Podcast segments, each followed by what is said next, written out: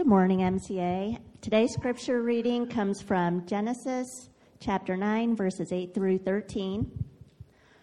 Then God said to Noah and to his sons with him, I now establish my covenant with you and with your descendants after you and with every living creature that was with you the birds, the livestock, and all the wild animals, all those that came out of the ark with you, every living creature on earth.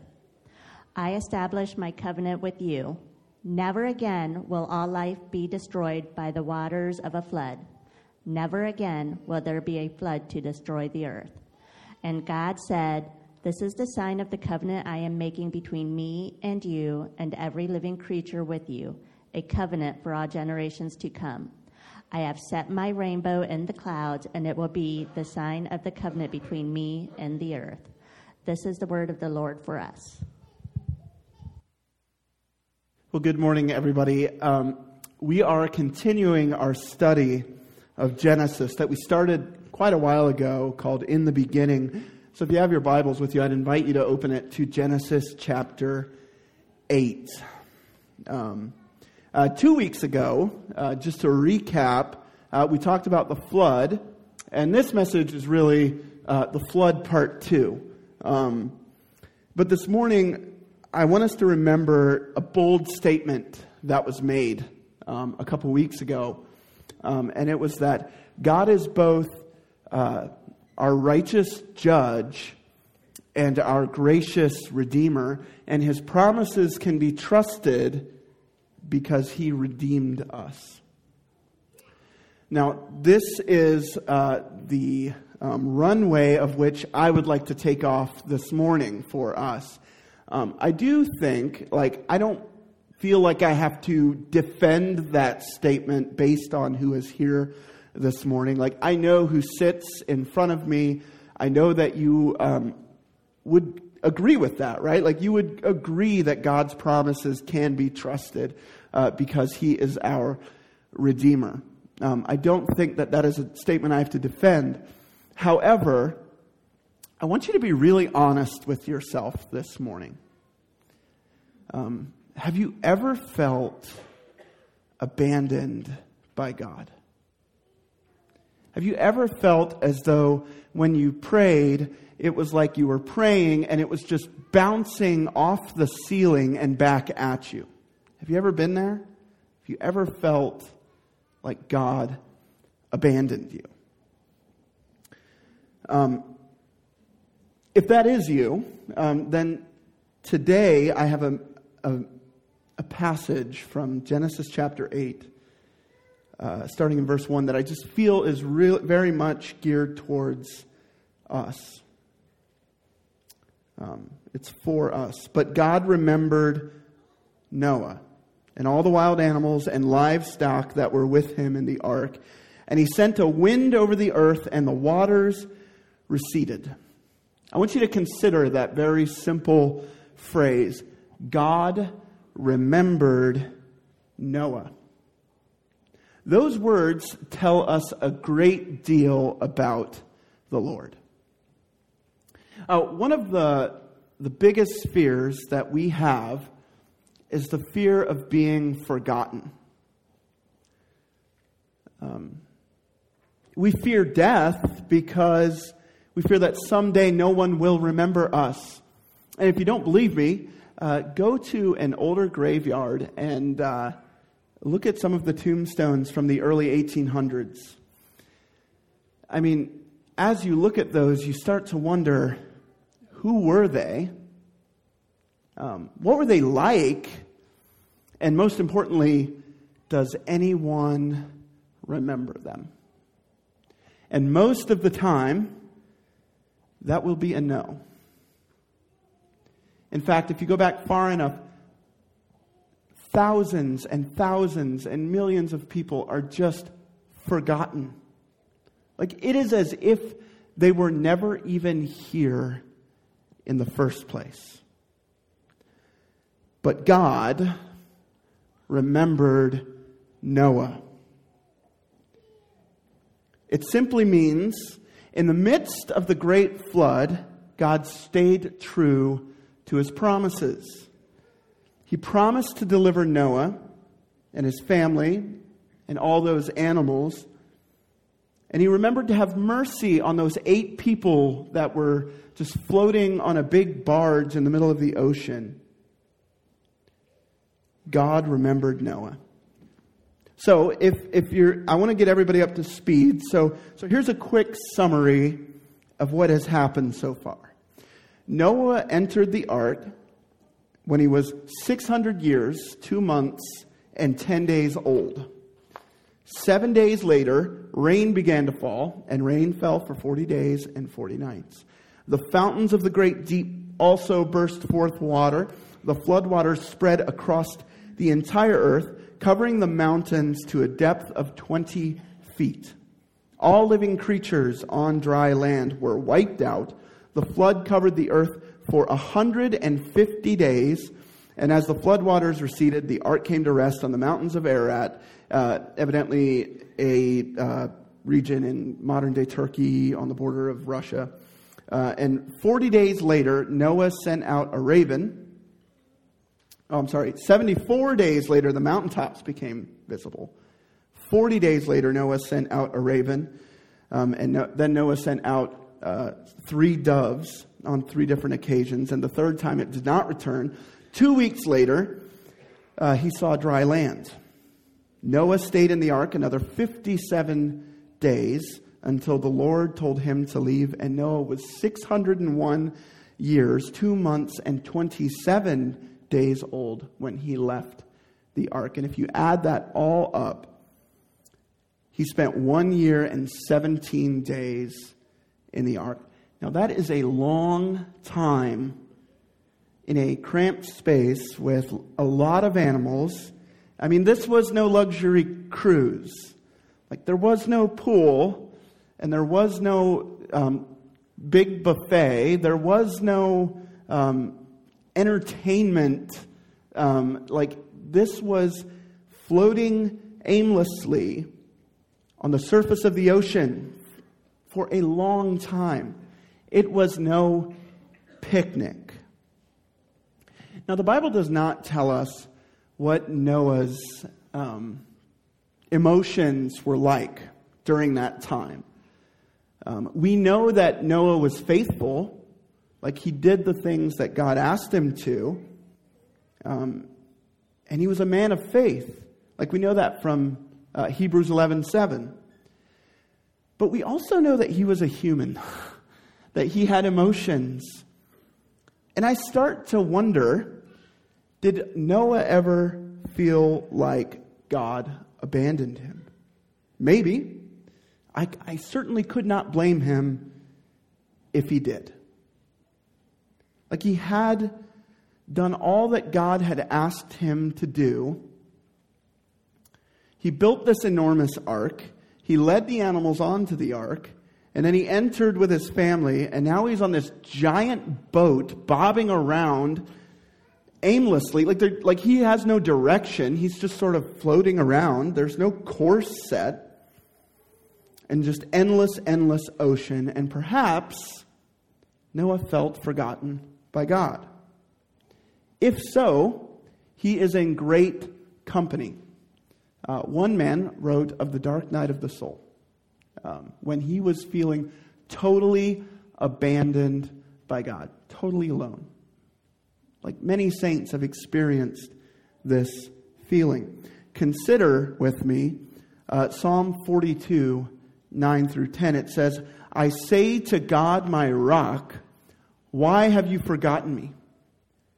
Why must I go about mourning? oppressed by the enemy. My bones suffer mortal agony as my foes taunt me, saying to me all day long, Where is your God? And in the Lord Jesus, we have the ultimate example. When he's on the cross in the darkest moments, he says, My God, my God, why have you forsaken me? And he was quoting uh, Psalm 22. Our text contains a message, an important message of hope in the midst of judgment. God always remembers mercy.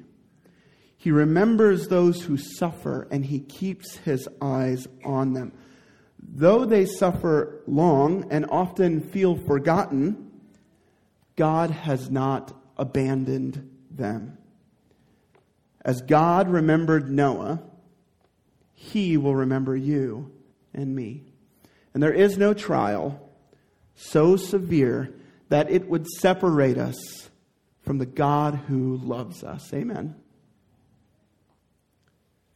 So, in his message on Genesis 8, uh, James Montgomery Boice points out three ways which the Lord remembered Noah during the flood. And I would actually like to take a look at these this morning with you. Number one, uh, he sent a wind. Genesis 8 1 is specific on this point. God sent a wind that blew across the whole earth and caused the floodwaters to recede. Uh, this speaks, by the way, of God's authority over the forces of nature. He commanded the wind, and the wind blew. He asked the water to settle down, and it settled. At his command, the water level began to decrease around the globe. Uh, Proverbs 34 says, uh, He holds the wind in his hands and wraps the waters in his cloak. And according to Job 38, he puts limits on the waves and he says, Thus far or no farther. And Psalm 135 7 tells us that he brings wind out of the storehouses of heaven. Every drop of water, every gust of wind, every tiny snowflake comes from the hands of God. This imagery speaks over God's authority and control over everything. The storms that batter the earth are fully under His divine control. Just as God has the key to open, He also has the key to shut. He turned off the faucet, and the heavens dried up, and the water began to evaporate on the surface of the earth. The storms of life are not in our control. We cannot say to the waves, thus far and no farther, but the Lord can. God works these things out for our good, and He can be trusted. He remembers His people and he keeps his word. It is significant that the floodwaters did not disappear um, in a day. Like they did, didn't just disappear. The waters rose slowly and they went away slowly. Even so, God usually works deliverance for us gradually, over time, little by little, day by day, step by step. We don't get into trouble overnight, and we don't get out of trouble overnight. But God remembers us. God remembered Noah. Number two, he gave him a sign. You see, Noah was looking for signs that the flood uh, was coming to an end. And I'm sure he was tired of being around those uh, animals and the smells. Like, I can't even imagine the struggle that would have been. And let's remember, he was in close quarters with his family constantly.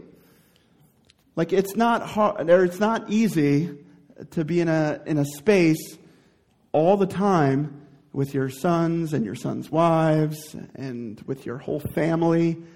Like that, I mean, that's like he had nowhere to go to escape. What, what, what is the saying? Uh, fish and family start to stink after a week, right? Like he couldn't escape. he couldn't run away. He couldn't leave the house. This was Noah's reality. And the first time uh, he sent out a dove, it came back uh, because the water levels were, were so high still.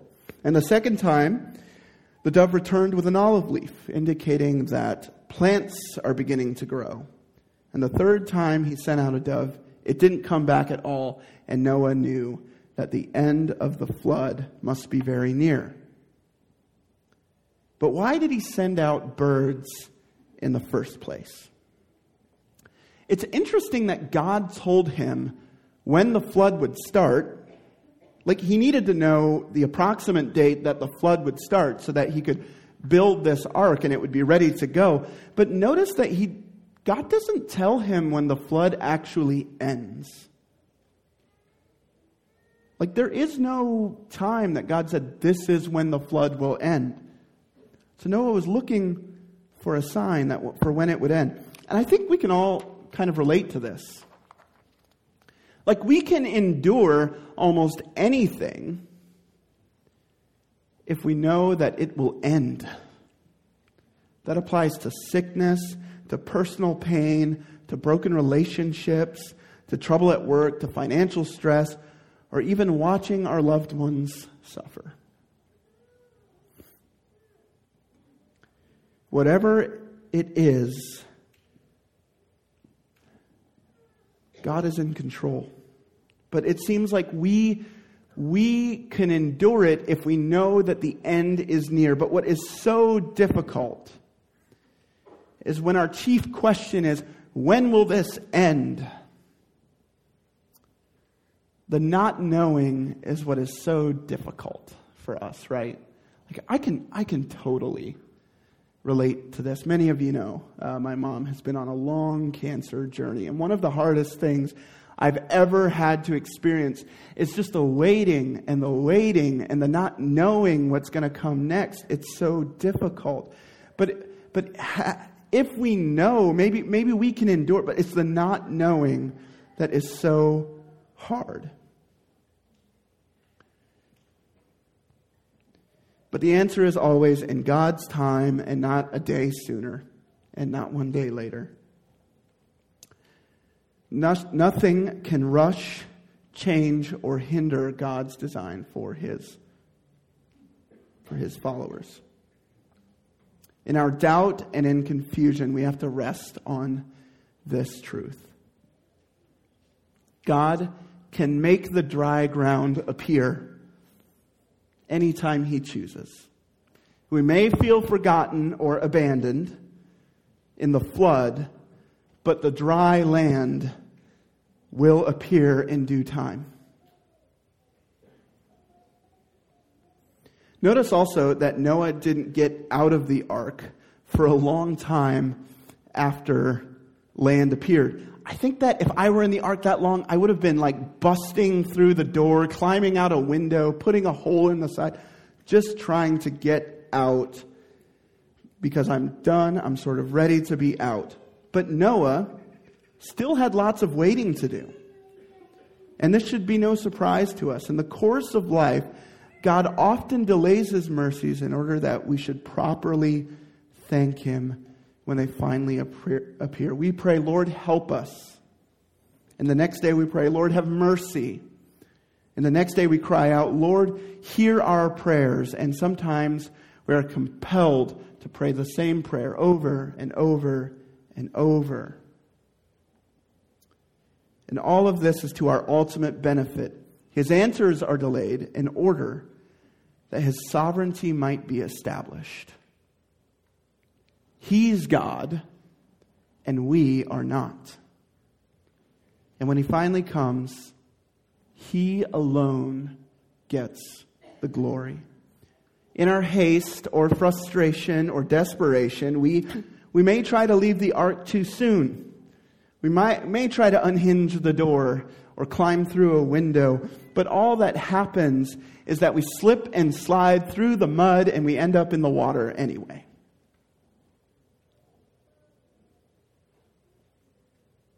God does not always spare us from the pain of life, but he gives us he gives us signs just like he did for Noah. He gives us these same signs and tokens of his grace today. Often it is a scripture that is repeated at just the right time. Or a song that we sing together. Or a phone call or a letter or something when we feel like giving up. Like I said, God does not always spare us the pain of life, but He gives us tokens of His grace.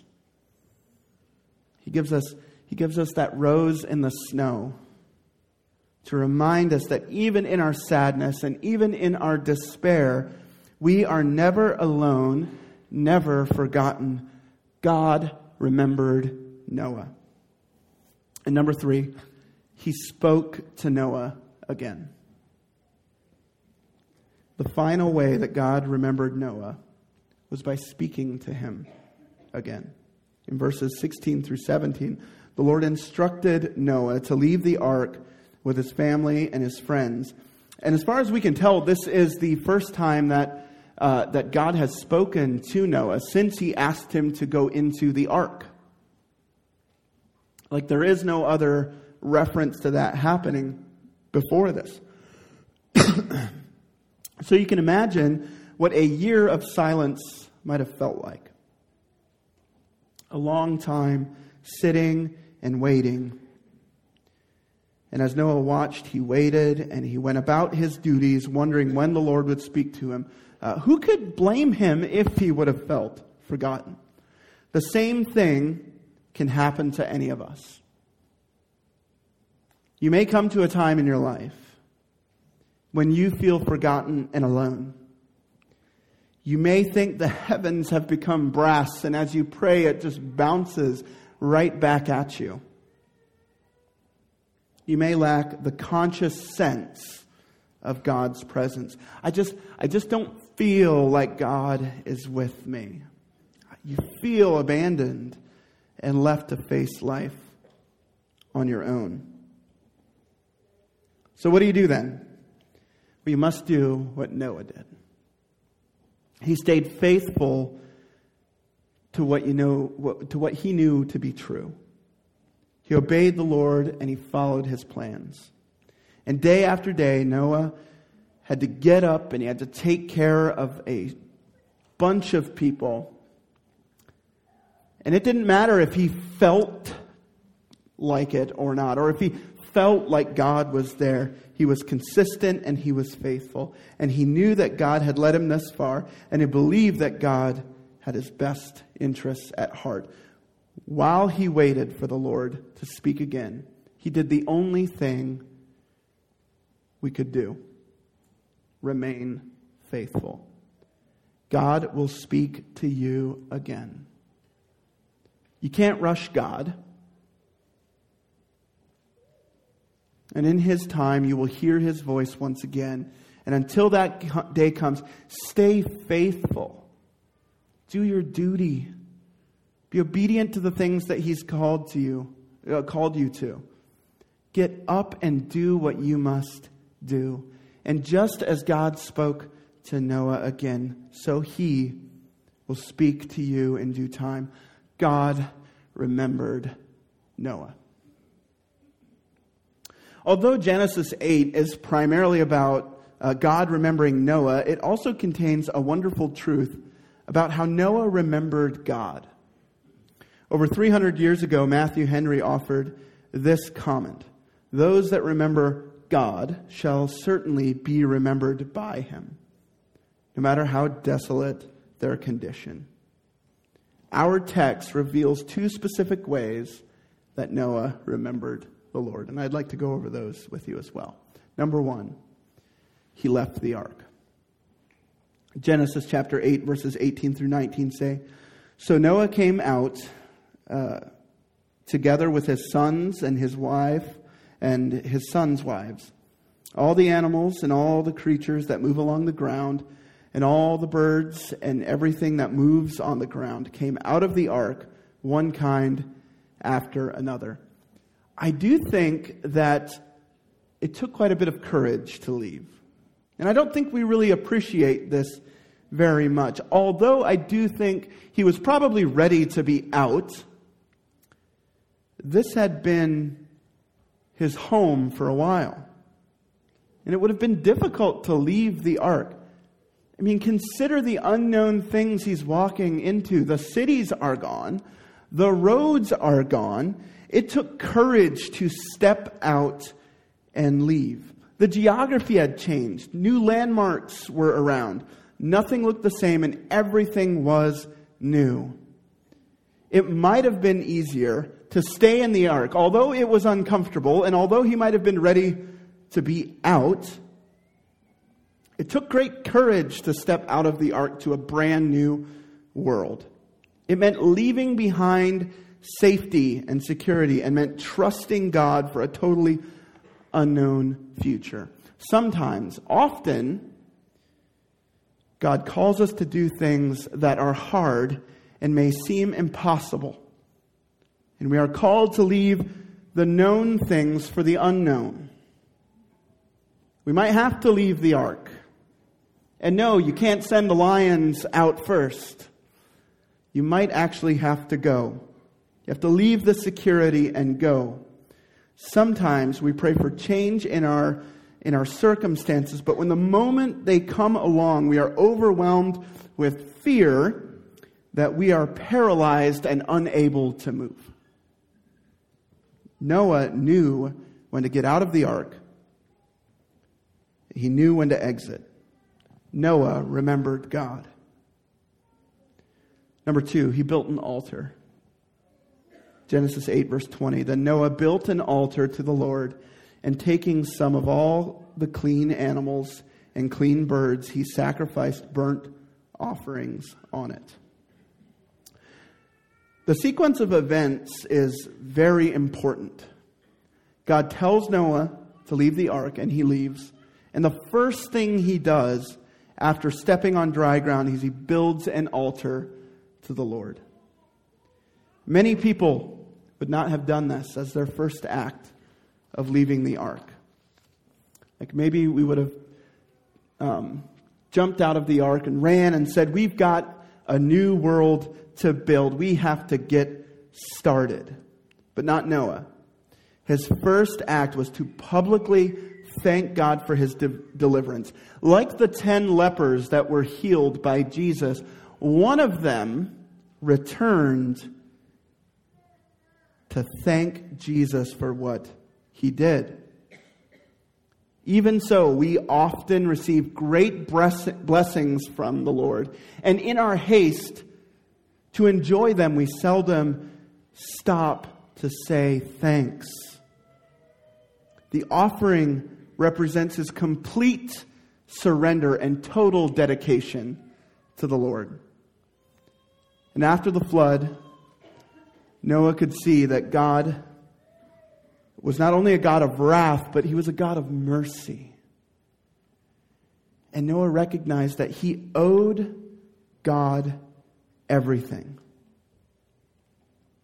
It was the Lord who warned him, God who took him to build the ark, God who designed the ark, God who called the animals to the ark two by two, God who shut the door, God who persevered or preserved the ark through the flood, and the and God who brought the ark to a safe place. And it was God who told Noah when it was safe to leave the ark. God did it all, and Noah was just along for the ride. This is an Old Testament picture of salvation by grace alone. Noah added nothing to the equation. Nothing. God did everything.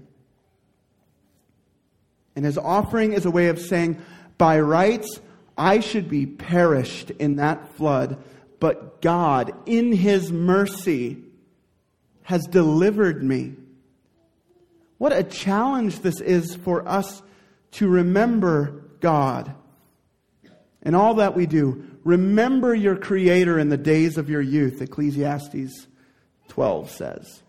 We are to remember God in our early days while we have the strength and energy and all of life that stretches before us. If we remember God in our youth, we are less likely to forget Him when we are old. In your youth, remember God. In your high school days, remember God. In your college days, remember God. In your marriage, remember God. In your singleness, remember God. In your victories and your defeats, in your joys and in your sorrows, in your sickness and in your health, remember God. In your old age, remember God.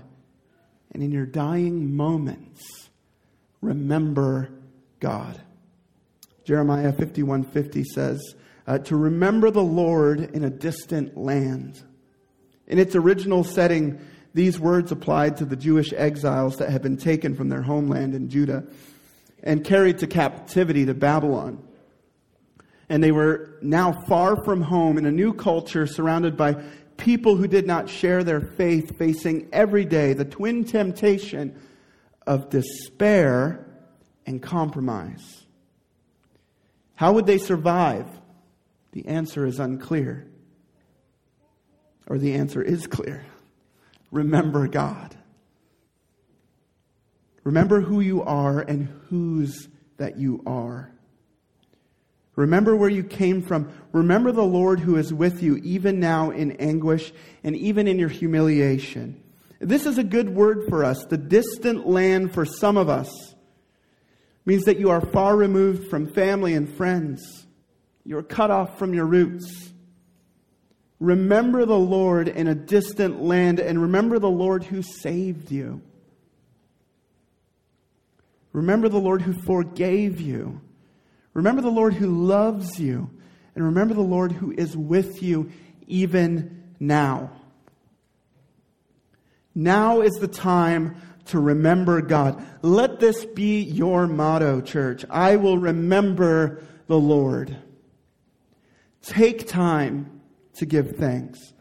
Build an altar where you meet the Lord every day. Take time to pray and bless the name of the Lord and do it publicly.